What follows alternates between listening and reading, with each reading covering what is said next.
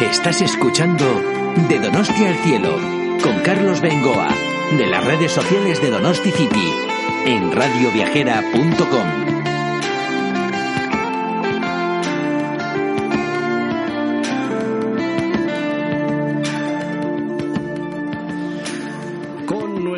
mascota Gaby, nuestra gaviota que nos lleva de sitio a sitio, hoy volando, volando en estos momentos porque está con ganas, con energía y ya no solo nos hemos ido de San Sebastián, sino que incluso hemos pasado Álava, hemos entrado en La Rioja, veo, me estoy imaginando ¿eh? dónde quiere ir nuestra gaviota porque está pasando estos amplios trigales desde Santo Domingo de la Calzada, Santurde, Ojacastro, ya casi directamente para aquí, para aquí, Gaby, para aquí, en pleno centro de Ezcaray. Les tengo que reconocer que es mi pueblo preferido, no solo por recuerdos de la infancia, aquí veníamos pues toda la familia a pasar el verano, sino que con posterioridad, cuando uno crece, pues se acuerda de las cosas bonitas, de las cosas buenas y sigue viniendo a Ezcaray. Eh, ¿Cómo describiría yo Ezcaray? Eh, bueno, igual mejor si echo mano de algún guía y luego entraré también en algún hotel-restaurante, porque aquí uno va conociendo muchísima gente y es que Ezcaray. Con Ricardo yo creo que casi va a ser mejor que nos vayamos haciendo una idea de por qué es tan afamado este pueblo de La Rioja. Para mí, sin duda, el más bonito de toda La Rioja. Además es eh, guía turístico. Ricardo, muy buena, Ricardo. ¿Qué tal? Buenos días, ¿cómo estamos? Recuérdame el apellido que igual me voy a liar yo otra vez. Aransay, Aransay. Eres guía de sí, De una pequeña agencia denominada Arandia y aquí hacemos esos servicios turísticos de, bueno, visitas a la iglesia parroquial, visitas por la localidad, la ermita Allende, hablando un poquito de, de toda la historia y del arte que tiene Ezcaray. Mira, he venido por aquí acompañando a una amiga que quiere comprar un piso, sabe que conozco muy bien Ezcaray y me ha animado a aparecer por aquí con nuestra gaviota que en un Plis Plus viene de Dorosti, cosas de la radio, que hace magia, aquí hasta Ezcaray. Eh, de entrada es un pueblo que lo tiene todo lugares para ver, para fotografiar, eh, senderos, cosas a nivel deportiva, un ambiente cultural extraordinario, eh, hoteles, restaurantes. Esa es la idea, lo tiene todo menos el mar, ¿eh? que hablando de Donosti, igual hay, hay algún año Ahí os ganamos. que ponernos de acuerdo y traerlo para aquí. Pero efectivamente lo que dices tú, lo tiene todo, es un pueblo que siempre hablamos de que es, es de invierno, es de verano, es de cultura, de gastronomía, eh, de todo tipo de actividades eh, al aire libre, montaña, naturaleza lo tiene todo, la verdad que lo tiene todo. Yo es que el paseíto desde la antigua estación, que por cierto he visto ahora el puente que estaba en obras, eh, que, es, que se caía a cachos sí. o qué le ha pasado. Bueno, aquí decimos que, ten, que teníamos dos puentes y medio, ahora tenemos no, no llegan a, a dos. tenemos el puente de la estación que ya casi tiene 100 años, que lo, han, lo están rehabilitando, lo están reestructurando para darle ese paso de doble, de doble sentido que hasta ahora no tenía, ¿no? Entonces hay, otro puente, hay un par de puentes de la época medieval, uno que está derruido en los años 20 y el puente Canto, que es el puente que comunica con todas las aldeas, como Aldezcaray, la estación de esquí, eso es todo. Oye, ¿qué recorrido haríamos que pille un poco todo? Pues no sé si en la base de la picota, eh, bueno, picota le llamaba yo sí, de crío, picota, no sé si se llama. Picota, picota, sí. picota Santorcuato, sí, sí. Santorcuato.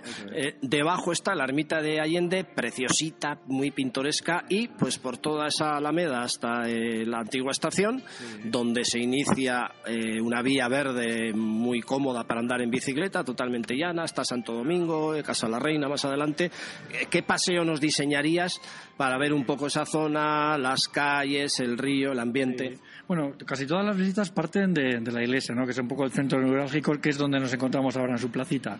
El pueblo prácticamente no tiene de recorrido más que dos kilómetros y efectivamente haciendo ambas riberas de, del río Oja, tanto de la izquierda como la de la derecha, subiendo el camino de la herradura hacia las aldeas, caminando hacia Zorraquín, que tenemos una nueva vía denominada también verde, aunque no fue antiguo trazado de ferrocarril, pero luego la vía verde que sí que parte de la estación, pasa por debajo de, de Allende y la Picota, y ahí podemos caminar. O sea, tenemos para hacer durante un día entero, podemos hacer rutas muy interesantes. Pero luego ya entre calles, ahora tenemos aquí muy cerquita el Hotel Palacio de Azcárate, con un atlas del que ya hemos hablado en alguna ocasión, de, digo un atlas, un, eh, lo diré, un cedro del Atlas, sí. eso es, que se está eh, protegido por medio ambiente porque es enorme. Al lado está el Hotel Echaurren, donde Francis Paniego tiene una estrella Michelin. ¿Es referencia en este momento Francis Paniego? Sin duda. De hecho, aquí estamos. El Hotel Echaurren es una referencia para Ezcaray siempre.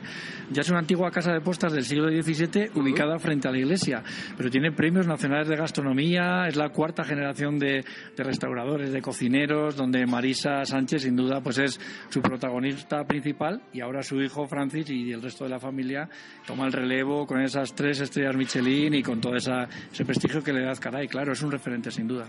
Tres estrellas. Vendrá mucha gente preguntando aquí dónde está el Echaurren. Claro, sí, sí, mucha gente. ¿eh? Yo creo que las mantas, la iglesia, el Echaurren, la estación de esquí, esos son un poco los, los alicientes de, de Ezcaray, los referentes, lo que, la, lo que la gente más conoce, sin duda. Oye, del mismo Echaurren estamos pasando ahora por la calle de los Fueros. Me llama la atención, eh, hay unos apartamentos ahí, apartamentos Ezcaray, eh, que están siempre con geranios rojos florecientes. Precioso, ¿eh? es que Loli lo cuida todo de maravilla. Acaban de abrir también un nuevo bar llamado Sauco, sí. que va a ser otro referente de, de, de, cafetería, de desayunos, un lugar impresionante que solamente con abrir ya, ya casi todos los días tiene lleno, o sea que es una maravilla. Sí. Y Ezcaray, lo que te digo, tiene un recorrido muy corto, es decir, podemos caminar por las plazas y por las calles durante una horita y lo hemos visto todo, y luego tiene pues ese sinfín de nutridos restaurantes, pinchos, la gastronomía, las cafeterías, en fin, es que tiene, tiene de todo, ¿no? Es como decimos nosotros, bueno, Ezcaray tiene 41 bares para 2.000 habitantes, aunque ahora en la época del verano somos casi 20.000 personas.